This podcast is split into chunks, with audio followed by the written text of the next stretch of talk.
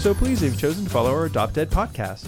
At MARE, we believe the best way to help introduce the process of adoption from foster care is through education, hence our cutesy little title of Adopt Ed. Today's theme is demystifying adoption. In our podcast today, we'll be talking about the journey for adoptive parents. We'll also have a visit later in the show from our friends at Jordan's Furniture.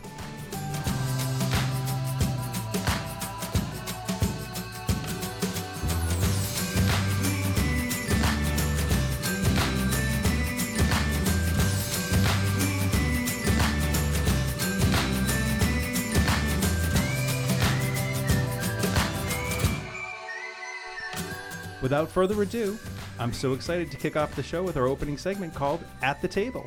Joining me at the table today is my co host and Director of Family Support Services for MARE, Diane Tomaz. Welcome, Diane. Thanks, Joe.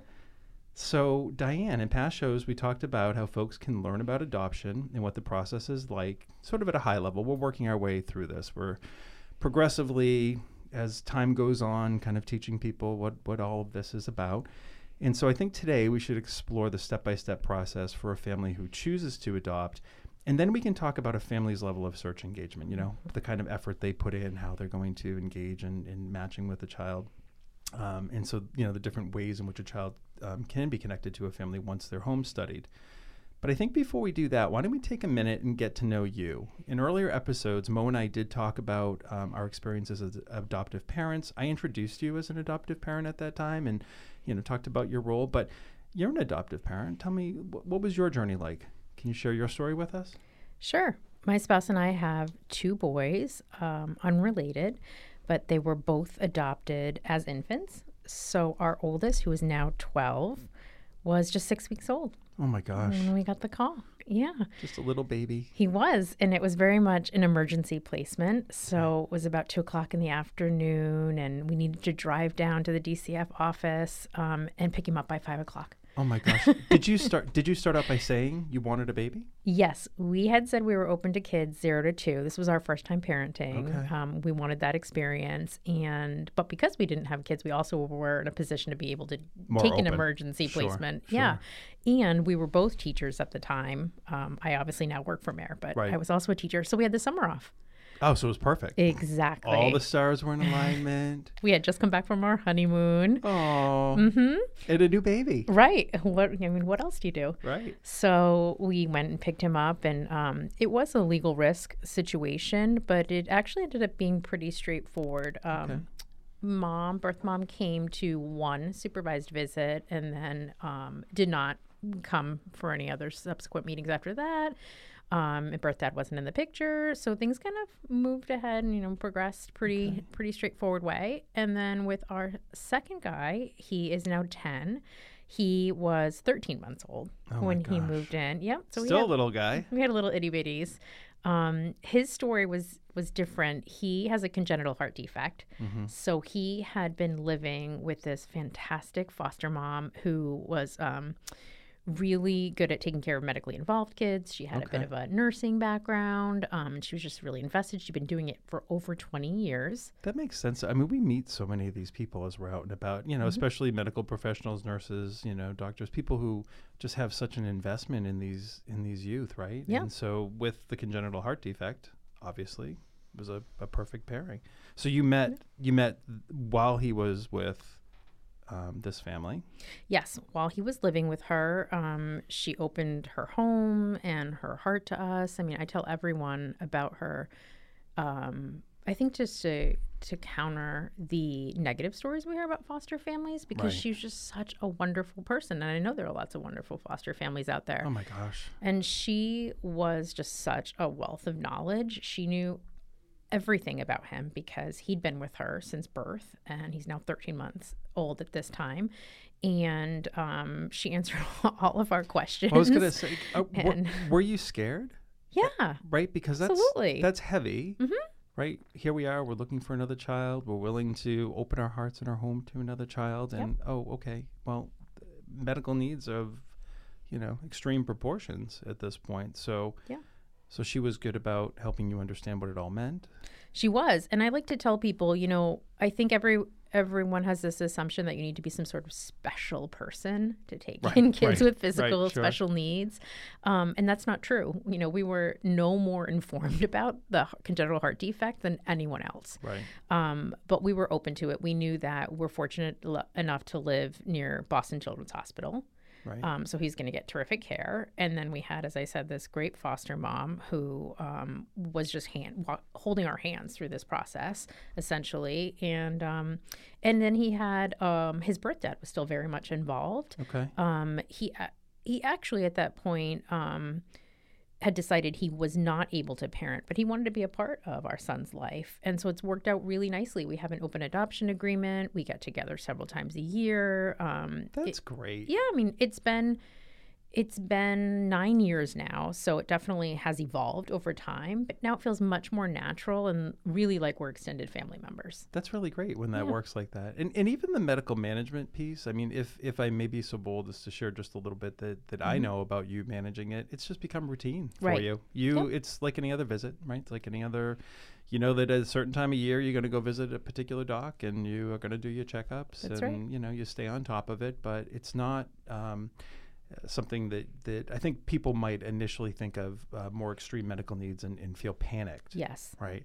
Um, but you guys just did this very organically, and it's just it's part of your life. It's part of what you manage. And I should also mention we are fortunate as adoptive parents to not have the financial strain of having a child with a any sort of um, ongoing medical issue because Mass Health has Right. covered every bit of that. Right, which. Right, which they do for children in foster care, pre-adoptive children, and then in the subsidy that follows children Mm-hmm. post-adoption, uh, that Mass Health is in place, and it's huge. You know, I, I sh- shared part of my story. I've dealt with a lot of um, intellectual disability and Mm-hmm. some mental health needs, and um, I, I would share the same thing. Mass Health has been fantastic, and uh, and that's another piece that I think people don't always think about. You know, we, we did demystify a little bit about, and we'll be talking shortly about different kinds of adoptions. Um, but here in the state of Massachusetts, you know, one thing that, that follows along with the kiddos is the mass health, and that's that's a big piece. Right. That's a big piece. Well, well, thank you for sharing your adoption story. Uh, you know, Mo shared hers was um, more of you know a very traditional um, uh, mother, father couldn't have children. I mean, you know, it, it was a very different time, different process. Thirty-five years ago, mine uh, with my husband was.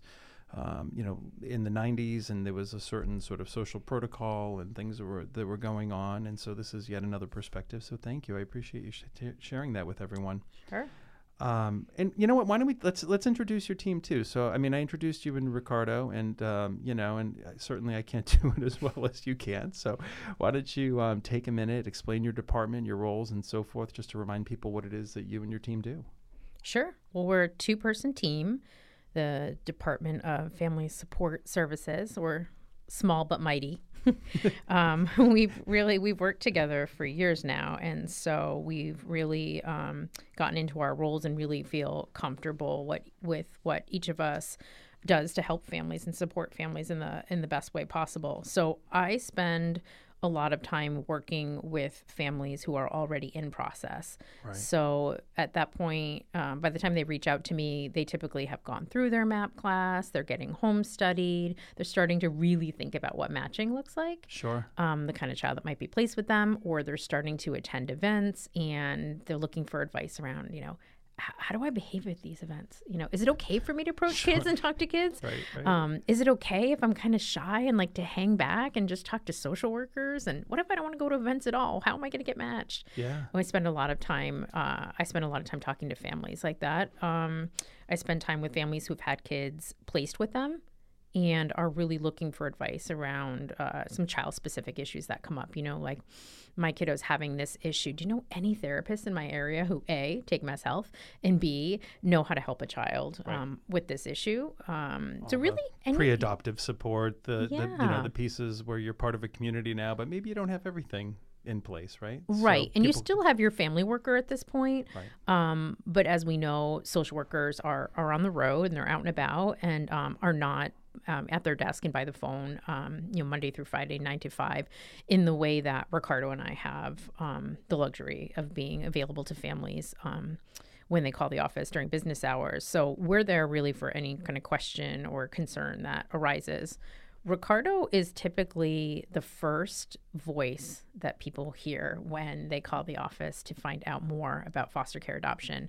He's that person who's going to educate you, talk you through the process, tell you what to expect, Right. um, answer all those questions that you know that you've had burning inside of you that you've been afraid to ask, and, And- now have made this call. in any question.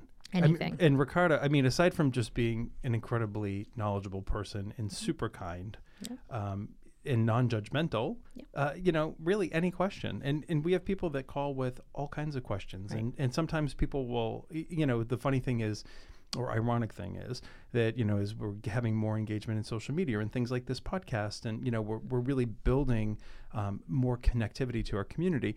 One of the first things that people come back with is, "I don't, I'm afraid to ask." Right. I'm embarrassed. I don't. You don't need to be embarrassed, Ricardo, Diane, any one of our team members, really. I mean, you know, there's no one who would ever think that's a ridiculous question, right? Because if you're thinking it, we've probably had it before. Absolutely. We I think we've definitely had the range of questions and there really is no silly question. This is what we're here for. This is what we do.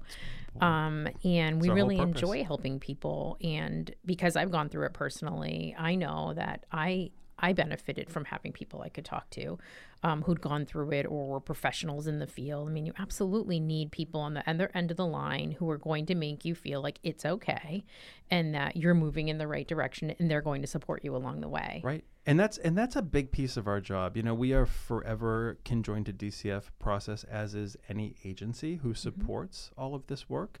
Um, however, we're not DCF. And we have a very unique role. We talk about it, uh, you know, I use language like conduit and we're bridge builders. And, you know, we really are not an agency that makes decisions. Mo and I did a whole piece on this last time. Uh, you know, we're not the decision makers. We are just people who help to connect, answer questions, and keep you on the path, you know, and um, maybe keep you sane sometimes, right? When you're hitting walls and you and you've got challenges. I think it's also important to note that um, Diane also was one of our child service coordinators as well. So she worked on the other side of the house. Mo and I last time, you know, talked about the kinds of roles we have here at MARE, and child service coordinators being one of them. And um, and so you've worked with the social workers and the kiddos. You now work with the families. Uh, you're an adoptive parent yourself. Your team works with uh, Ricardo works very uh, much with the faith-based community as a, an extension of the work that he does. You and I uh, do a lot of work with LGBTQ um, parenting and children. Uh, so we've got we've got lots of lenses into this work, and, and you certainly have a pretty global one. So um, so thank you for sharing more about your team. We we always love hearing about the work that you're doing, um, and I certainly appreciate your story, and I'm sure that our audience can relate to your journey. Um, but let's shift gears a little bit. I I want to, as we go through this podcast, teach people more about this whole process. That's really one of the things that, that we had as a goal. And so today, um, I'd like a, to have a bit of a primer for our audience um, who are just you know beginning to think about the process or who maybe have been away from the process for um, a long time. I think I'd like to start by talking about the the types of adoption. So why don't we talk a little bit about that? So so in terms of um, and you know what? Why don't I let you talk about because of your enculturation to the work? Why don't I let you talk about sort of the DCF and, and the foster care process? Why don't I talk a little bit about um, the fact that there's a lot of different ways that you can start a family, right? And one of the first decisions you have to make is what best suits your family. I know that when Tom and I started this process back in the 90s, we looked at domestic adoption and international adoption, and then you know we moved to adoption from foster care. But um, but basically, there's there's three types of, of adoption, right? There's foster care, domestic uh, infant, and intercountry, or what is sometimes um, also called international adoption. And regardless of the type of adoption, Massachusetts requires that all families work with a licensed adoption agency. So as you're beginning this journey, you may find that you know you're going to go out and look at um, what's available in your area and what agencies are in your area. Um, and we certainly would encourage you to do that. We'd encourage you to call Diane and her team if you have questions. Uh, but d- domestic infant adoption is um, something that most people are familiar with, and it really just involves working with a private agency to adopt a newborn infant. Often, the adopted family will be matched with a birth parent that is making, um, you know, adoption plans for a baby. And what's interesting is, you know, Mo talked about uh, 35 years ago going through this process and how, um, you know, families weren't all that plugged in. There was a lot of secrecy, and it, you know, it was a very different process. Today, you might even have open adoption agreements uh, with families. There are fees associated with this type of adoption. That may include fees for a home study, which we've talked about what that is before, some birth parent expenses, uh, and post placement services. So, domestic infant adoption certainly an avenue for some people, right? And I would echo what you said, Joe, that open adoption is really the way these days in any type of adoption. Right. Um, you're much more likely to have an open adoption um, in domestic infant adoption as you are in foster care adoption. So it's something you really have to consider. It's not a way to avoid open adoption by choosing domestic infant adoption. Right. And sometimes that's that's in people's minds, right? That they that they want some privacy, but we also know the benefits, and we'll We'll talk more about that in, a, in another show, uh, why open adoptions are important and what the benefits are. But for sure, domestic infant adoption can include that. Now, inter-country adoption or international adoption, um, I'm sure you, like I have, Diane, have been following that, and you know the numbers are way, way down. When when um, Tom and I first started in the 70s, um, if you start, if you look at the stats for intercountry adoption, and you can actually go on to um, uh, the State Department, and they they have a really nice um, chart that kind of shows uh, what the international adoption rates are, you'll notice that it's gone down, and it's it's an intentional um, act on the part of the United States um, because of how some international adoptions were happening and, and how children were being treated. There was some humanitarian efforts that were put into place, but basically, intercountry or, or international adoption involves working with a private agency to adopt a child from another country. Um, most commonly from Eastern Europe, China, Central, Latin America, Africa, India. And children are typically um, toddler age or older. Uh, in addition um, to the uh, to the uh, agency requirements, the families must also meet the requirements of the foreign country. So you're working with a foreign country. There's a citizenship and immigration piece, which is you know that whole State Department piece.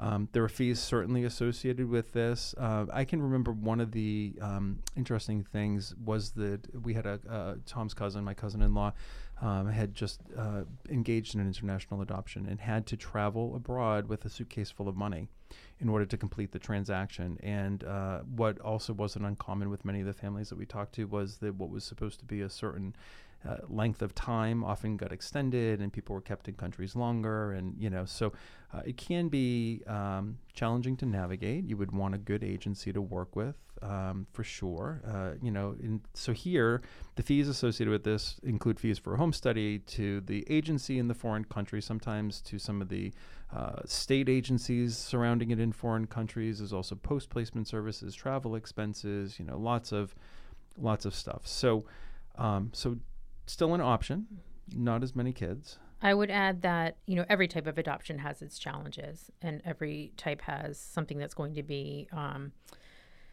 a consideration for all families. But I want to point out that specifically for LGBTQ individuals, that intercountry adoption has been especially difficult. There are some countries that um, altogether don't allow it, Right. and there are other countries that allow um, in, individuals but not partnered um, people, LGBTQ people, to adopt. So that's a huge consideration. even in domestic you know uh, so uh, my one of my sons was born in louisiana.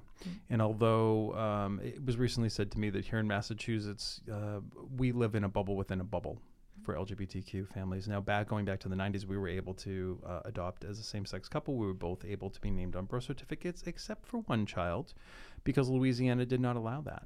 Um, and, and i was just reminded of it because i was with my son and he had to get a replacement because like many college students he somehow misplaced his birth certificate at some point. Uh, but um, but you know, even domestically, um, you know, you think about this idea that you know, especially for LGBTQ couples, um, that that we're in this bubble up here in in Massachusetts, and and you know, rightfully so.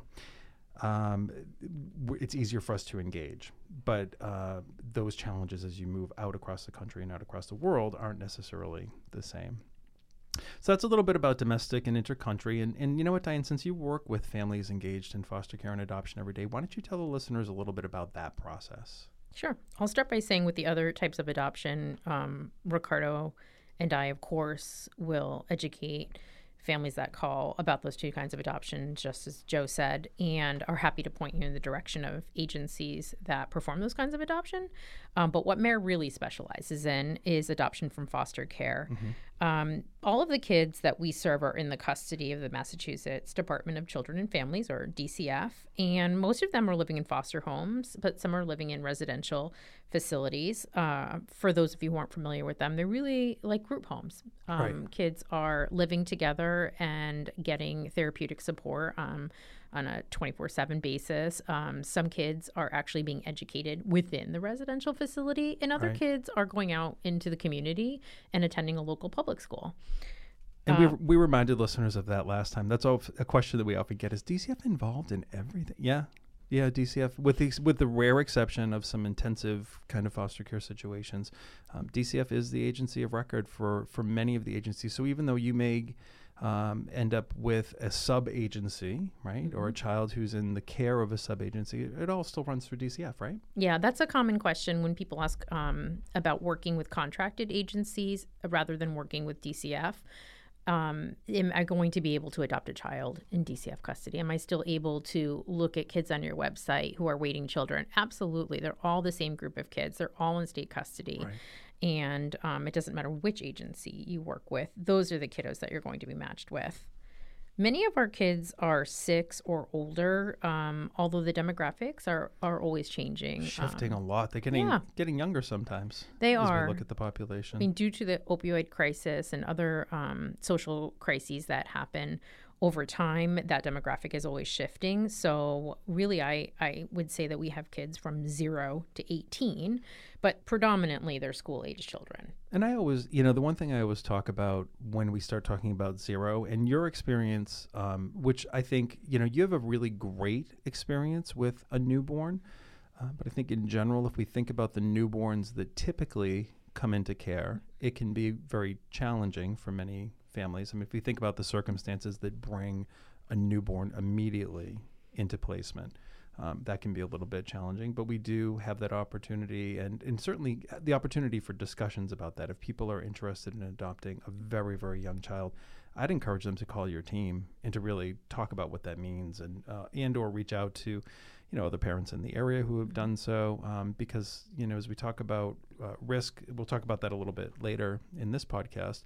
But as we talk about, you know, sort of assessing risk and thinking about all the things that can happen, um, you know, certainly a baby brings more challenges, right? Well, now that my kids are older, I think I sentimentalize the process a little bit.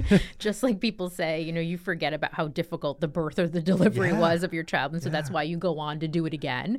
Um, I think that's that's also something that can happen with adoption. When I look back now, I can recall, of course, there were challenges. I mean, our son was born um, exposed to substances Sure. and he wasn't altogether healthy. Our second son, as I mentioned, has a congenital heart defect, and we ended up having um, having to take him to, to children's to have his third open heart surgery. Um, and that all feels so long ago and far away, of course, because Right. now I'm just busy child rearing. But all of that happened and it wasn't easy. And both of our kids' cases were legal risk. So there were, you know, there were those difficult nights where you're wondering what's going to happen. Right. You know, what what's this journey going to be like and how long will it take for us to finalize our adoption. Um, so all of that is still very true. I think, and I think you're right too. It really is. It's a matter of perspective. Mm-hmm. It's a matter of where you are in process. I mean, you know, here I am, seven kids later, Mm-hmm. and you know, more kids than that having gone through our home, and more kids than that have been, you know, part of our consideration, Mm-hmm. and things happen. But um, it it depends where you are in the cycle, right? I Yes. think Yes. I think when you're in the thick of it, sometimes you feel like, you know, everything is going wrong or can have those days where everything's going wrong. But, you know, here's a big secret. I have friends who are bio parents and some days they feel like everything's going wrong. So it's it's not just those of us on this track. Um, so tell us a little bit more about, um, you know, adopting a child from foster care and, and how this begins to, to play out. Sure. So I think the biggest difference is there are no fees involved in adoption from foster care. From start to finish, I know people people ask me more specific questions when we're talking about finances on the phone, Right. um, because I think it's really hard to believe there would be no hidden fees, but there really aren't. Um, in domestic private adoption or intercountry adoption, you, as prospective parents, would be paying for the home study, for example, Right. and you're not doing that here. Um, and you're not paying for any of the legal fees um, as the case unfolds, which is also different from domestic infant and intercountry adoption. So, no hidden fees. I promise. It's all free. Which Um, is, and that's interesting because one of the things that we get a lot of times on uh, our social media engagement is people not knowing that Mhm. and not believing it, right? So, so it's not uncommon for us multiple times a week to get somebody to say, um, "I would adopt, but it's so expensive. Right. I wish we could afford to do that. It's free. Yeah. it's free. I mean, for me, this is the most important thing about doing what we're doing right now a podcast or a Facebook live talk uh, or workshop or a training is taking these assumptions that people have Right. and turning them upside down and giving people the facts. And um, that's just one of them. But, but that's a biggie. Right. The other thing I would say, um, and to the best of my knowledge, domestic infant adoption and intercountry adoption um, don't mandate that you take some sort of training to become a parent, whereas adoption from foster care does. Right. You're going to take the MAP training class and you're going to go, you know, one night a week for 10 weeks, uh, three hour sessions, or, or maybe on Saturdays, um, all day for five. Uh, five weeks, um, which I think at the start for everybody feels really onerous, but by the end, everyone's so grateful that they've taken it. And it's so important, you know. Well, so Diane, so I've shared with our audience before that I was a map trainer. Diane is also a map trainer, and um, and she and I have had the opportunity to discuss the curriculum. And you know, this particular curriculum is pretty tough, and sometimes catches people off guard. Week one, week two, you know, as they're beginning to get into this process. But at the end, I've had people saying, "Why doesn't everybody do this? Why aren't we doing this in the schools? How come, you know, you know, would we even be in this position if we educated people better?" It's it's a nice primer, right? Yes, even it's- if you've already parented and you have a lot of parenting experience, this is a different set of issues that we're talking about. Yeah. Of course, our kids will be typical kids in lots of ways, but they've also had history and experiences that um, your birth children likely have not. right, and and it's such a good such a good bit of content, and it's in if nothing else, it's thought provoking. Mhm. You know, I tell I used to always tell my classes I've I've stopped teaching map for the time being, but I would always say to them, put the book away, don't put it away too far. There will be a time when you need it, right? Right. Hopefully, not every kid will deal with everything that we've talked about. Because there's a lot of content in Yeah. there, right? But you will need it at some point, and and I think you're right. So the, having the classes helps. There's no fees for sure. Um, what do people need to think about um, when they adopt from foster care? I think the most important thing is thinking about your level of flexibility. Um, you're going to be working with a lot of people throughout the process. Right. You've got attorneys, you've got social workers on both sides, um, birth parents, any other birth family members who are still involved in the process. And you've really just got to be open sometimes to not knowing where it's going next. And for just kind of trusting that the process is a child centered one and that it's moving in the direction that's best for the child, Right. but that there are going to be hiccups along the way. Um, and that unexpected issues may arise because we're talking about human beings. and there's a lot of process and you know one thing that's interesting i've been involved in, in dialogues recently with um, uh, with an online group uh, about the difference between foster parenting and adoptive parenting but the commonalities between those two things since adoptive parenting or being a pre-adoptive parent is an extension of foster care are, are pretty much the same but what's interesting is what gets lost what gets what's visible is the DCF practices. What gets lost is the courts, and the courts are concurrently doing work with DCF and often driving the decisions that DCF is making. Um, so you do have to have some flexibility and, and you know the the uh, faith that this is a process that is designed to work a particular way. Um, it may be hard at times, right? It may be challenging to, to watch it play out at times, but um, but it is built uh, on a base of fairness and equity Yes. for everyone going through the process. And permanency. That Yeah. the goal is permanency and to keep in mind that everything that's happening along the way is to reach that point of permanency. And as the adults in the equation, we really have to shoulder all of that so that we make this as painless as possible for our kiddos. But that's right, and and this is not a process about um, parents selecting children. Right. This is a process about parents, prospective adoptive parents, having a particular set of strengths that they bring to the mm-hmm. table that can help to support a child, and that's a very different. It's a very different way to look at it, I think. But that's Yes. how I've always looked at it. Does that make sense? Absolutely to think about it that way. which means thinking about your own reaction to, to challenges. Can you have a sense of humor? Right. You know, can you remain stable even in unpredictable situations? Because those are the things that are most important um, in being successful and having an adoption um, that works for everybody. Right. Right. And being the adult. Yep. Right. Absolutely. And I would be remiss if I didn't recall uh, our old campaign work that's still very active with AdoptUSKids, which is you don't have to be perfect to be a perfect parent, Well right? said. There is there's a lot of things that that you can bring to the table that may be very different than the person next to you, and that's okay. We all have different strengths that we that we can offer a child. All right. So, um, how about if I how about if I demystify um, a little bit about you know some of the incorrect assumptions that that people sometimes make. Great. Yeah. So there's a lot of myths, and you may, if you follow us on other channels, you know you'll see that some of this plays out. Right? We try and uh, demystify all of the kinds of things that, that people think. Um, so there's a lot of myths about who is eligible to adopt uh, from foster care, but you can be an adult of any age as long as you're 18 years old. There's no upper age limit to adopt, right? So um, there are some specifics, uh, you know, with regard to to age and. Um, and sometimes you see 18, sometimes you see 21. We tend to go with you know what's uh, on the, the DCF website, um, but really you have to be an, an adult, right? So you have to be beyond the age of, of legal consent. Um, you can be single, married, partnered, straight, gay, straight, gay, lesbian, bisexual, or transgender. Don't mind me, I'm tripping over my tongue.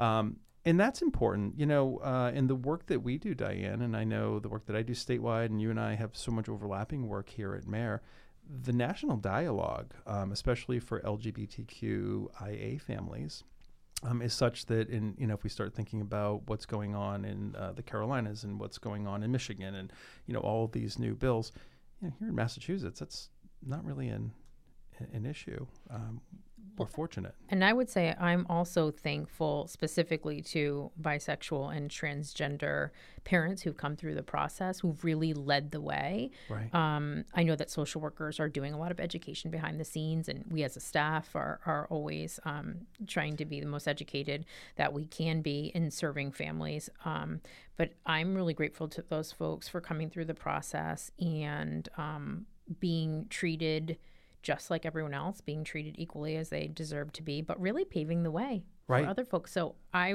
really invite folks to call and um, and speak to us if you have any wariness or even fears around not being considered as a prospective adoptive parent um, because of your uh, gender identity or sexual orientation. Yeah, and we do a really good job. You know, one of the things that I always talk about, it's rarely with Diane in the room, so I'll, I'll tell everyone that she's going to blush in about two seconds. But, but one of the things that we do so well um, is really to engage with and support a wide variety of peoples from a wide variety of backgrounds. I mean, you know, no matter what it is that you're connected to, I think we are so diverse in the way that we think. But specifically, as you as you talk about LGBTQ families, I can remember, uh, you know, going. This is again, my story goes back to the to the '90s. My first two boys came from MARE. Um, I was at the Worcester Ecotarium, which used to be the Worcester Science Center, back when they had a display that said, "Someday microwaves may cook your food." Um, it was a little outdated, but but the fact of the matter is, we were treated well then, and I think we treat families well now. And and the one thing that that I think that you would blush on is the fact that you've got such a finger on the pulse of um, the LGBTQ community, and, and and are able to connect in a way that's very meaningful. Um, in terms of needs needs assessments and making sure that the strengths that people bring to the table, regardless of what those strengths are, right, are, are greatly matched.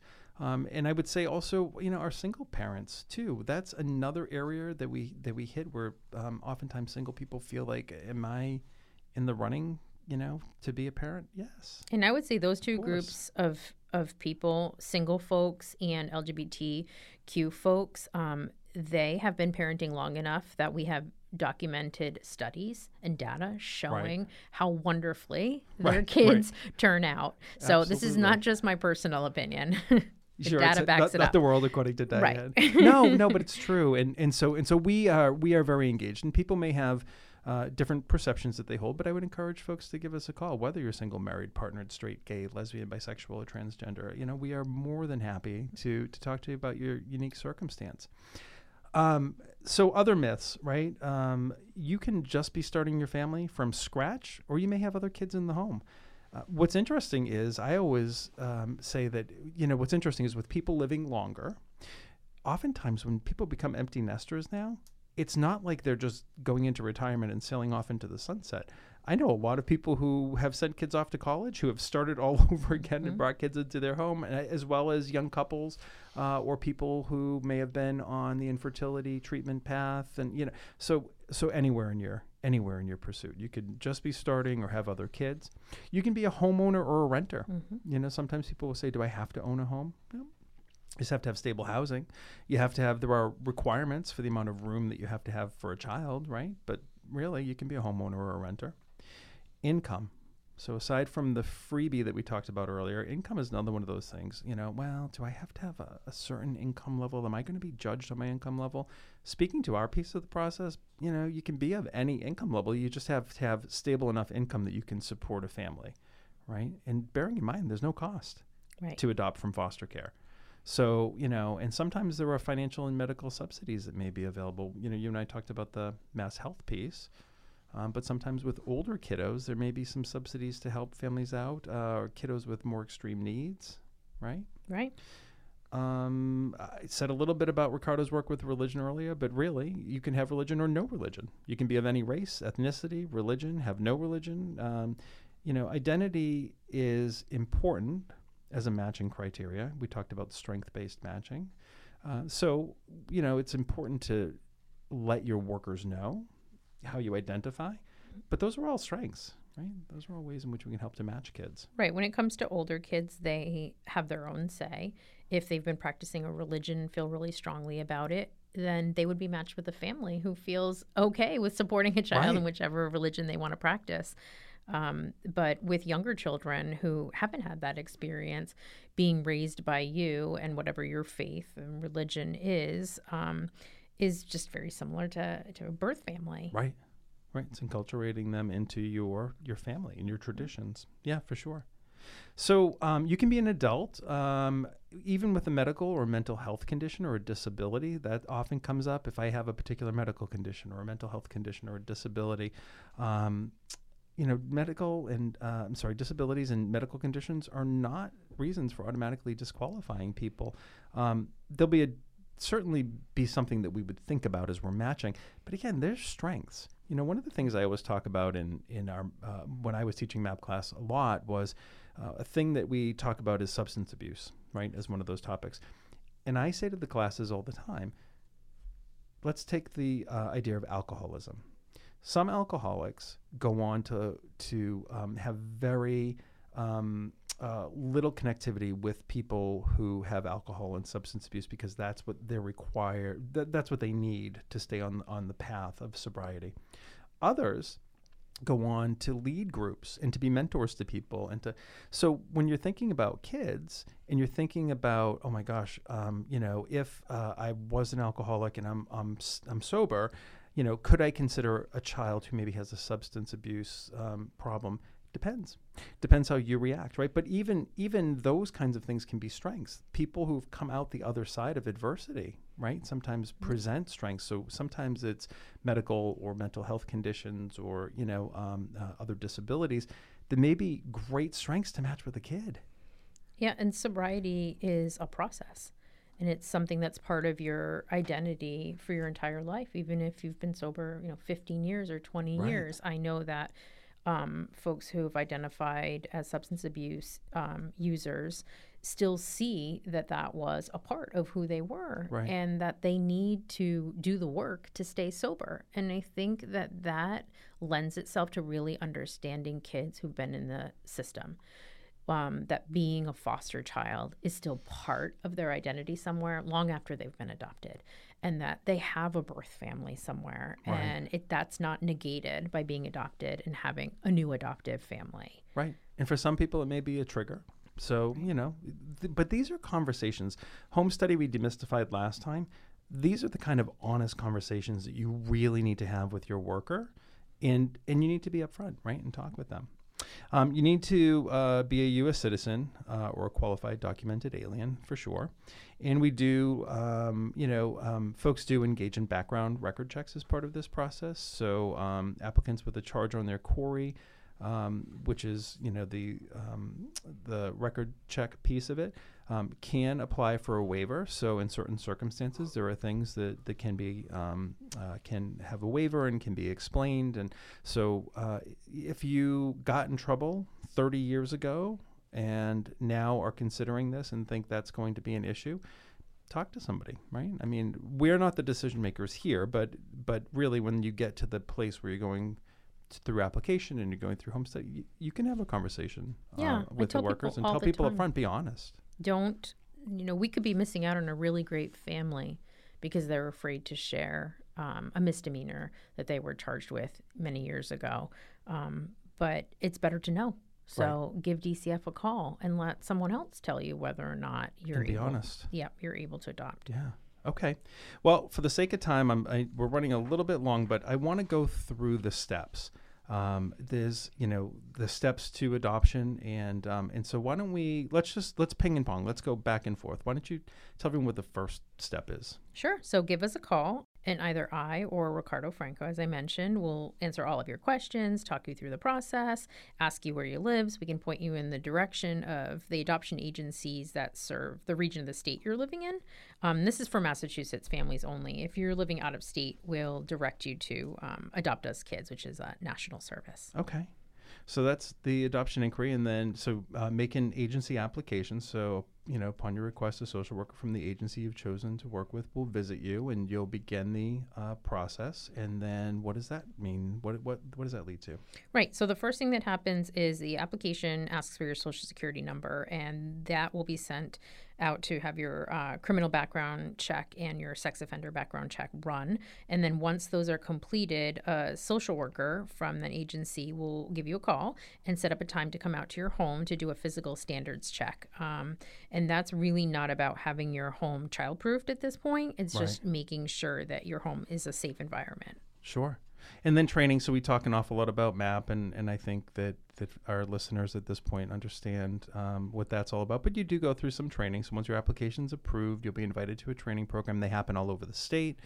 Uh, on our website, you'll find information about where those occur, but you can't just show up, right? You've, you've got to right. get to that place. And then what happens? And then a social worker from the agency, maybe the person who taught you MAP or maybe someone else from that agency, is going to conduct the home study. So they'll schedule three to four visits to your home um, where they'll interview, get to know you, ask about um, your your life from childhood all the way up to present day, so that they can really identify your strengths as a family and make the best match for you with a child. Great.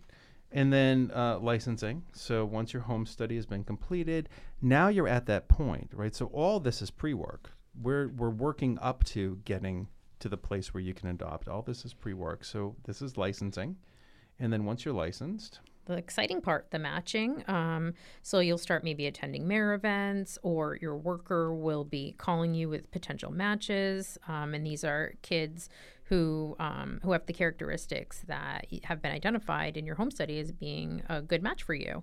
Um, and once you're matched with a child, you will come into the office and have a disclosure meeting where you'll find out more about the child's case. And should you decide to move forward, you'll start visitation.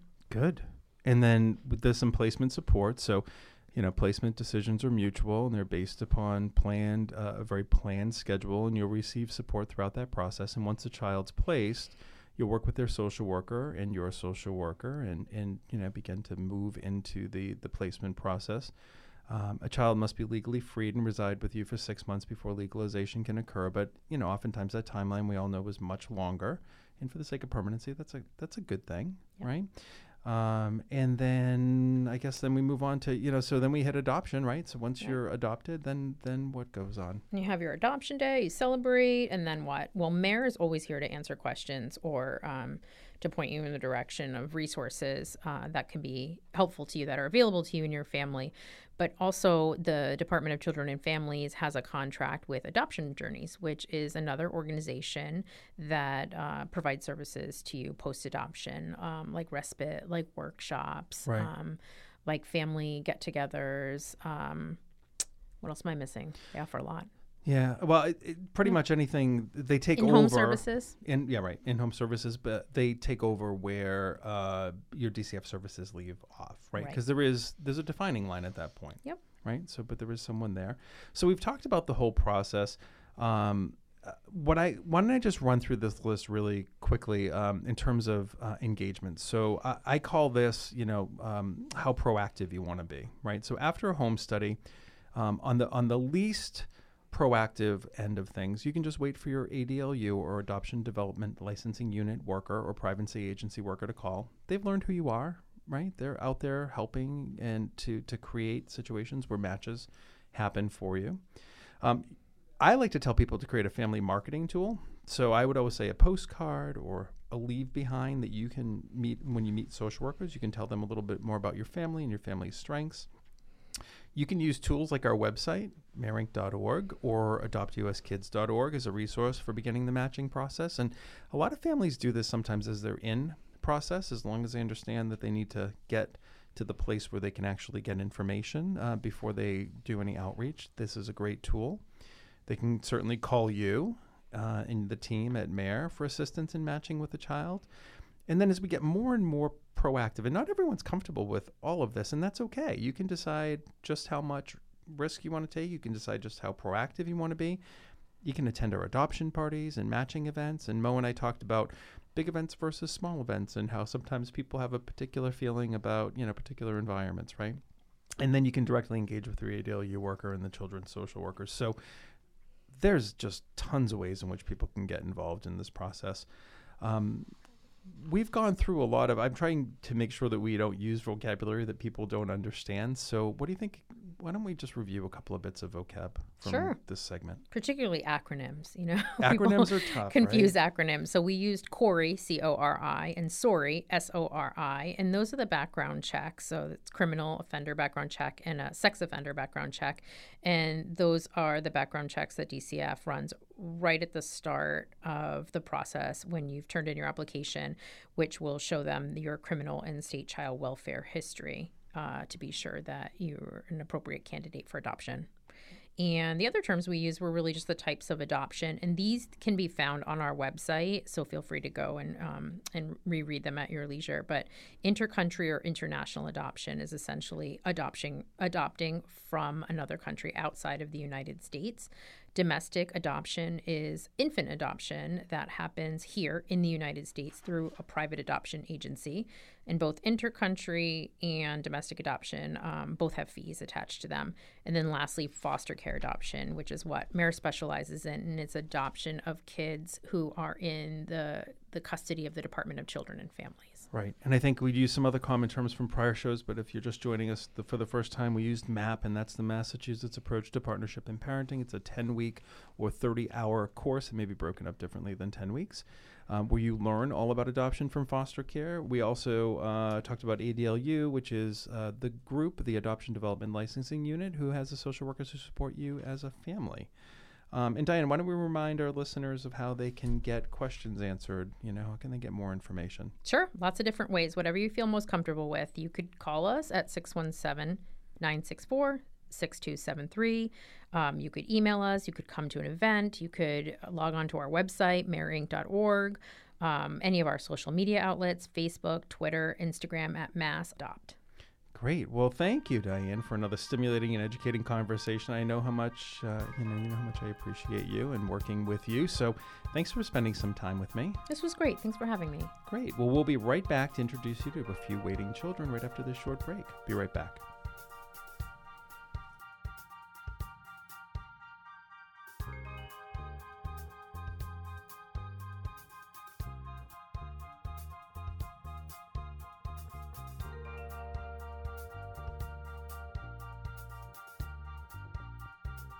And now it's time to introduce you to some of our waiting children. Today we're going to learn about Jaden and Carissa. This is probably a good time to remind our listeners that they can find information about either of the children at our website, mareinc.org, by clicking on the Meet the Children tab and then selecting Waiting Children. You can either search by the child's registration number, which you'll learn about in just a moment, or you can view waiting children or create your own custom search. So, Diane, tell me more about the featured waiting children. Sure. First up, we have Jaden. Oh, like most eight year olds, he's energetic and playful. Um, you'll have to check out his photo. He's got a great smile. And the people who know him best describe him as incredibly bright, sociable, kind, and affectionate. He likes physical play. He likes others to engage in a game of toss or tag with him. He loves wrestling, playing He's it, an interactive little it. guy. hmm He's like a hands-on parent. right, right. um, he loves going to school. That's good, That's a right? That's a huge challenge. Mhm. So, And his teachers describe him as a role model, model student who is doing well. that's always a you were you were a former teacher. Right, right. That's a nice compliment for any kid, right? Yeah, I mean, he sounds like the kind of kiddo you'll get positive phone calls home about or Right, nice right. note home about. Who doesn't want that? Um, so, what kind of family would be right for Jaden? He'd benefit from a family where he's the only child or a family that can just give him a lot of frequent individualized attention. So, if he's not the only child, I'm guessing maybe some older kids who have their own busy social yeah, lives. who are maybe a little and more independent, Yep. right? It- who wouldn't mind you spending a little time with Jaden, That's right. right? That's really what that means. That's right, because as we said, he loves active play, and so he really needs a parent um, who's going to be able to to give that to him. Right. Uh, good news is he's legally free for adoption, and his social worker is open to considering Massachusetts foster families in addition to just pre-adoptive families. That's great. That's great. And then we have Carissa, and Carissa is 15 years old. Another great photo I know. um, really terrific. And it says here that Carissa loves to sing. she loves to sing. Does she have a video? Uh, you know what? She is in. I I think we're in the process of putting together a video, but but she is a singer for Well, sure. Sounds like she'd love to make a video. Right? Um, she's bilingual, so she's African American and Caucasian, but she actually speaks English and Spanish. She's funny, she's sociable, she's playful, she's lovable. In addition to the singing you mentioned, Joe, she likes telling jokes. Oh, we could get her on I film think, telling I jokes. think it's yeah. Why not? dancing, painting, drawing, and eh, it sounds like in her downtime she likes to watch TV. She's also learning to play different instruments. She can play the violin and piano already. Beautifully. And I think, but with with being outgoing, doesn't it make you so? You know, Chris is a little bit older, right? Mhm. Um, but resiliency. mm-hmm. We think about the resiliency of children, and we always say, you know, children are resilient, but then we balance it with, you know, the trauma, or abuse, and neglect. Sometimes, here's a kid who's a little bit older. She loves to sing. She wants to tell jokes. Right? This is somebody who is who's engaged. and she has passions. I think that's really important. That keeps that keeps anybody going. Right. And she's got quite a few passions. Um, she likes gym, um, but she doesn't love history. So, Well, you good know, for her for knowing what she likes and doesn't like. um, she when she grows up, she'd like to be a social worker and help others. Um, we hear that quite a bit, which is a good sign. It, it means she's had some good experiences with social Right. workers, um, so much so that she'd like to be one. She's proud of herself for reaching her goals. So it sounds like she's got some confidence. Um, she relates her experiences in life to climbing a mountain and not stopping until she reaches the stars. Oh, I know, it sounds poetic. I love it. Chris is also legally freed for adoption. And when asked about what she wants in an adoptive family, she's expressed that she'd like to have her own bedroom. That's that's reasonable. She is 15. To Right. be able to go for walks in the community, to spend time with friends, to go shopping and work out at the gym. Those are those are some pretty good goals. Those are some pretty mature goals. Mm-hmm. I think that's that's great. Sounds like normal teen stuff. She'd like a potential family to know that when meeting someone new, it's going to take some time for her to open up. Right. And that she has great relationships already with her visiting resources and would like to stay connected to them. So she needs a family who's going to respect those relationships and keep them going for her. Well, that's good. And she does have a video online, so you can also check out that. Oh, and good. um, and you know, for both of these kids, and for all of our kids, really, if you have any questions, please, please don't hesitate to give us a call. Um, and you know what, Diane, I want to remind them of what that process is like. How easy is it to find out more about a kid?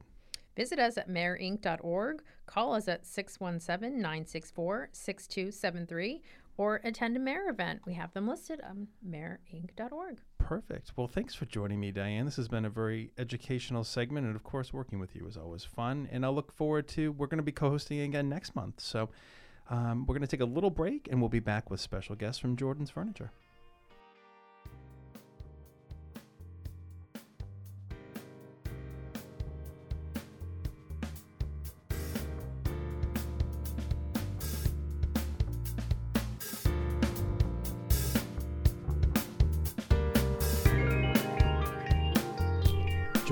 Studio is Megan Dolan, our Director of Development. Welcome, Megan. Hi, Joe. I'm happy to be here. I'm excited you're here. You're here to tell us about a really fun MARE event that's coming up. I sure am. Um, so we have our annual big fundraising event, the Jordan's Furniture Walk Run for Adoption. We have a walk run for adoption? We do. I only mention it 10 times a day. And I only harass you every time you do. So tell everyone um, when is it happening? Where is Uh, it happening? It is Sunday, May 19th, and it takes place at Jordan's Furniture in Taunton. Great. And I know from experience I can walk, I can run, but I can also fundraise. So if I want to do any of those things, what does it cost? Where do I go? Great questions. So, for all the information and to register, you go to jordanswalkforadoption.org. Registration is $35 for adults, $15 for social workers who work with MARE, and for kids, uh, 3 to 12. Your little ones are free. Um, and there are so many ways to help out. You don't actually have to exercise. Um, you Which can is just great because I don't really want to exercise. you can just come to the event and hang out and wait for the after party, which has all kinds of fun stuff for families. It is super fun, and I, I've met many families over the years who uh, meet up there on an annual basis. Some families have met each other there. There are people who get together as a family to support, uh, you know, MARE, and maybe they're fundraising, maybe they're walking, maybe they're running. But then there's all kinds of after activities, right? There's an after party, lots of fun, Lots of fun. There's music. There's activities for kids. There's going to be a make your own superhero mask oh station. there's so going to be a photo booth. There's lunch. Tell me, I get a cape. Do I get a cape? you get a cape. You All get a right, good. cape. All right. Well, I'll be there, and hopefully our listeners will be able to join us as well. Thanks for joining me, Megan. Thank you, and I'll see you at the walk. Excellent.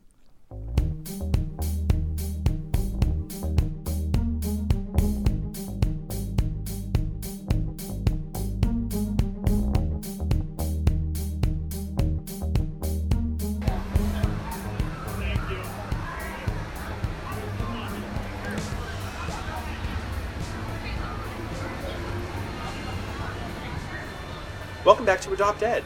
This is our Adopt Talk segment where we get to meet community members who are involved in the foster care and adoption process. Joining me today is my guest from Jordan's Furniture. Many of our listeners will surely know that Jordan's Furniture has been a wonderful friend and supporter to MARE for over 20 years. During that time, and with the help of Eliot and the Jordan's team, MARE has placed over 470 children into adoptive homes. Of course, Jordan's is so well known that they don't need any introduction, but I would like to welcome Heather Coppola, Public Relations Manager for Jordan Furn- Jordan's Furniture. Thanks for joining me today, Heather. Thank you, Joe. Good to be here. Thank you. So, this podcast is all about education, and an important part of our education happens at events like the one being hosted today at Jordan's. So, today we're having the Beanstalk event. Um, but what I'd like to do is start with a little bit about the history of engagement between Jordan's and foster care and adoption, and talk a little bit about why it's important for Jordan's to participate in, in this particular kind of event. Sure. Um, we've had this partnership for over 20 years, as you know, and it started small. So we started with baby steps, uh, and long ago it really was just a, I think, a financial request. And prior to even making that commitment, we researched and found out a little bit more about MARE, Mass Adoption Resource Exchange, and realized the scope of the services, the scope of the children that are supported through MARE. Um, started to do small events to see what we could do to find permanent homes for, for children and youth in foster care. And once we started to create these events and to support this cause, we realized that we do have the stores that are so conducive to bringing families and children, children together that these were successful events and we started to grow from that. Uh, and our events got larger and larger. And throughout the years, we realized also that it's really important to have sustained attention to a particular cause Right. to make impact. Right. There's so many worthy causes that are out there. We could spread the wealth, so to speak, with so many different causes all at one time. But really, in order to make an impact and to make a difference with a particular cause, it's really important, we feel, to uh, have continued attention toward Sure. a specific one. And so it almost becomes part of our branding.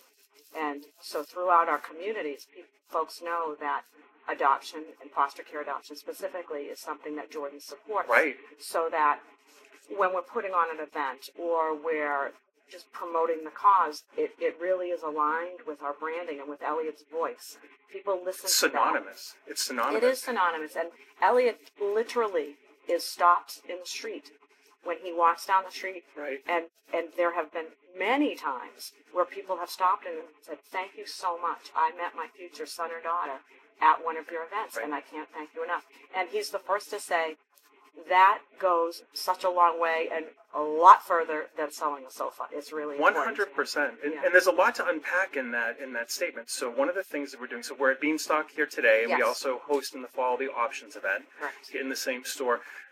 Great little play area. You know, uh, we're all about making sure that this is just a fun day of play. Oftentimes, that's a question we get asked from families. You know, what's it going to be like? You know, how are the how are we going to interact with the children? Listen, the kids are here to play. That's right. Some of them are excited to be getting together with people that they haven't seen in a That's long right. time, friends, and, and sometimes siblings will get together at these events. My gosh, your store and stores make for just such a fun event, you know, regardless of which site we're at. And this one in particular with the ropes course, oh my gosh, if people haven't been here, they need to come and check out the That's store and, and, and do a little shopping with the kids because so much fun. And we do say that if with with these adoption events that we run at our stores that are family friendly and, and great for interaction with families and kids, we do say that if minimally what's what comes out of one of these adoption events is that we give these kids a great morning that Right. they might not have, then, then we've done, done our job. Absolutely. If if we find matches, All the job better. done. Absolutely. All the better. Absolutely. One hundred percent. So, so um, I'm going to gush a little bit about Jordan's and Eliot and you. Um, you know, one of the other things that that we do and did very early on with you is the digital art gallery, Yeah, that's uh, right. and that's a construct that we now um, employ across multiple platforms and in, in many communities. But but you guys were the first to be open to and willing to host that, and what a wonderful way to showcase children waiting in foster care. Absolutely, and we have a, we're so lucky in that we do have what we call destination stores where folks spend a lot more time in the store than they do in an average retail store Right. because of the entertainment aspects that we have here, because of the size and scope of our showrooms, because of the design of the stores. That's all very deliberate, obviously. Uh, but the entertainment also, again, like I said, is a real draw for Right. families to come.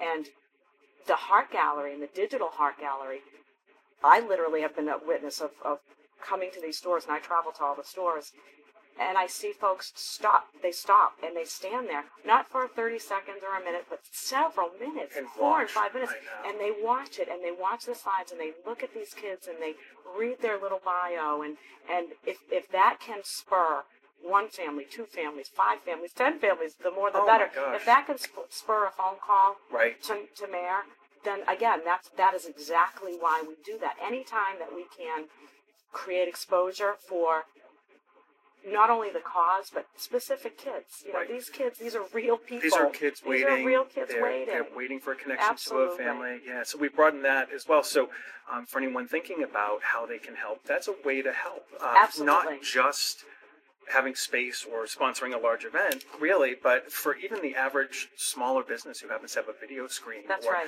you know, it's an easy way to, to, to sponsor it.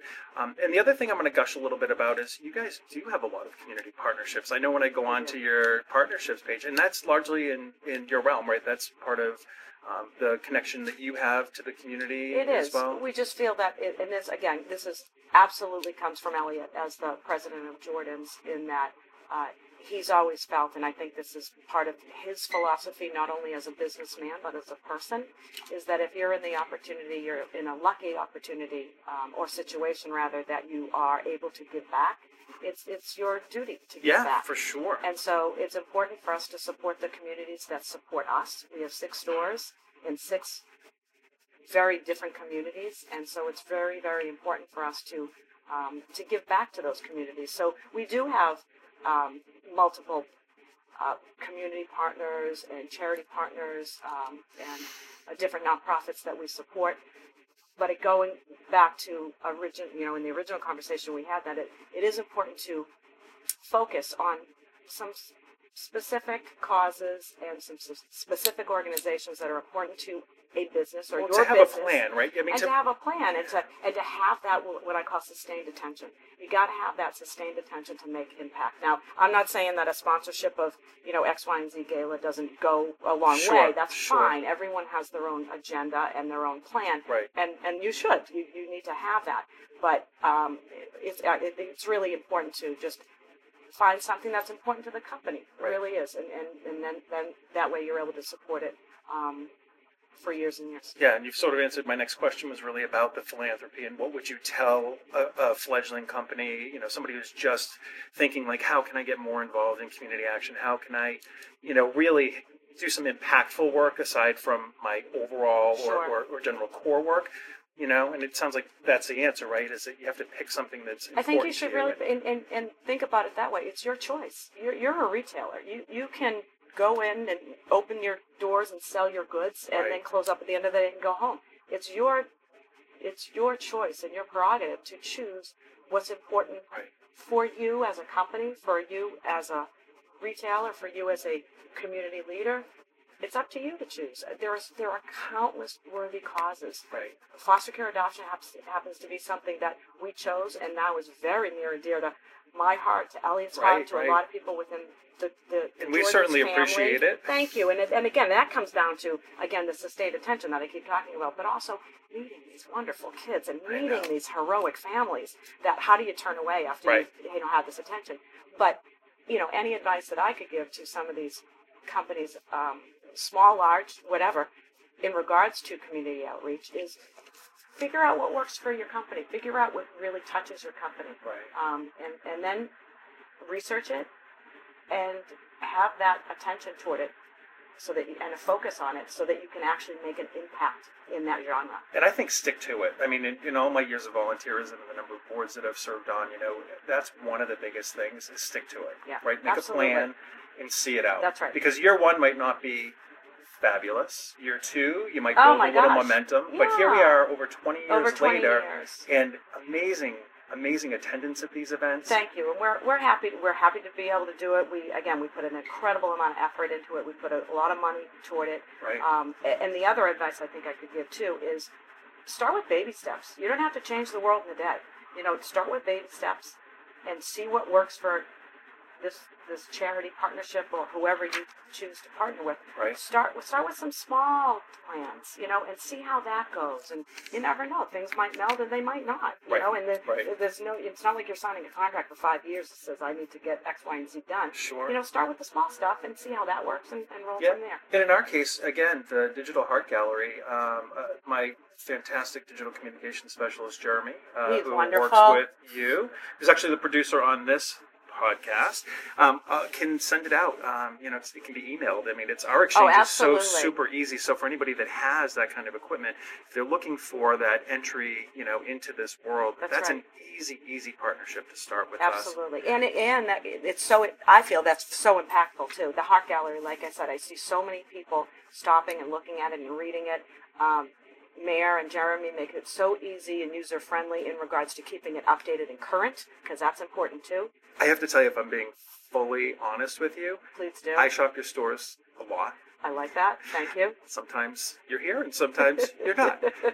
And I have met families and have handed out business cards and made connections with families because families do shop, they do look. It's just you know, and it's That's just nice. a silent thing It going on in the is. background. It's just a nice endorsement of something. It's a nice endorsement, and for and because of this cause, because of foster care adoption, let's call it what it is. It's intimidating. It's a huge decision. It's a lot to of make. information It's a lot people. to take in. That's why even events like we're here this morning, I- I clap my hands and commend every single family that walks in this door on an early Sunday morning. And whether you talk to one person, you talk to five people, or you talk to nobody, and you just observe. Thank you for coming. Absolutely, and the, and these aren't for everyone. And I should be very, uh, you know, I'd be remiss if I didn't say that there are a number of ways to get, you know, involved in this work. Everything from starting at our website, mareinc.org, to giving us a call at 617 964 6273. Stop by an event. We have uh, some events that are open to the public, some events that are only open to people who are in process of adopting. Uh, but all that information is available either on the web or by phone call. But there is one other exciting thing that we have coming up, and I thought we should maybe talk about something that, that you've got coming up. Um, we have a walk. Oh yes, all the annual. This is the 10th anniversary, by the way. I know. So 10th anniversary, we're very happy about this. It's, this is our, in our Taunton facility, Taunton, Massachusetts facility. Um, again, because that facility is so large and so conducive for the 10th annual Walk Run for Adoption with Mass Adoption Resource Exchange. It is on Sunday morning, May 19th at 10 from 10 to 1. Uh, and it start it's a 5K. You can be a runner, you can be a walker, you can be a stroller, you can be a You can be an observer. You could be an observer. You can raise money You remotely raise and not money, even. that's you can be a virtual participant. We'd like you to attend, though. You'd, We we'd do. love We to do see- want you to attend. We'd love to see your smiling face. However- there. however, if you can't, If your there. schedule doesn't allow for it, you can still help raise money. You can money still help it. by going to jordanswalkforadoption.org, uh, or you could attend again, Taunton, Massachusetts, May 19th, 10 a.m. Uh, and it's a 5K, family-friendly walk or run, followed by a very, very funny post fun, uh, fun and funny post party that has um, lunch and we've got entertainment. Oh my gosh. We've got all kinds of inter- interaction uh, and activities for kids and families. Can Uh, I just tell you, we have families that have been coming to this. They use this as their annual meeting. families that met each other it. at the walk, or they meet up it. at the walk. Yes. This has I've now become also- a destination. I've also seen photos from our walk run used for future like holiday cards and family you Yes. know portraits and things like that. I think love it's seeing great. it. And know what's great about that event also is because it's a fundraiser, obviously, but it's also a celebration of foster care adoption. One hundred percent. And we see, and I, I take a walk on the on the walk route the whole that morning too, and it's so nice to observe and listen to the conversations going on with foster families. There, these are adoptive families from foster care who've never met each other, and just comparing stories Yes. and comparing, you know, their It's great. Kids playing together Kids who've playing never met and together. walking. Oh, it's It- a it's big fun. kumbaya group hug thing. I love It's it. wonderful. It's a great, great event. thing. So we'd love for folks to come Good. again for uh, May 19th, Taunton, Mass. Yep. Walk Run for Adoption. In uh, to Jordan's walkforadoption.org. org. We have Absolutely. To separate site. register and or um, send money, either way. Great. Well, this has been wonderful, and I appreciate all of your time. And so, folks want more information about Jordan's Furniture. It's Yes. social media at Jordan's Furniture. Correct. And the web is at jordans.com. Yes. Right? So yes. And you can find out all about our partnership with MARE there and all of our community outreach at jordans.com. Well, great. Well, I know that today is a busy day for you, so thanks It for is. taking the time to speak with me and our audience about all the wonderful work that you do in, in supporting children in foster care. For more information about MARE, our waiting children, or simply to get more info about how you can get involved supporting waiting children, please visit us at mareinc.org or call us at 617 964 6273. This is Joe Sandagato wishing you a wonderful day and thanks for listening. Until next time.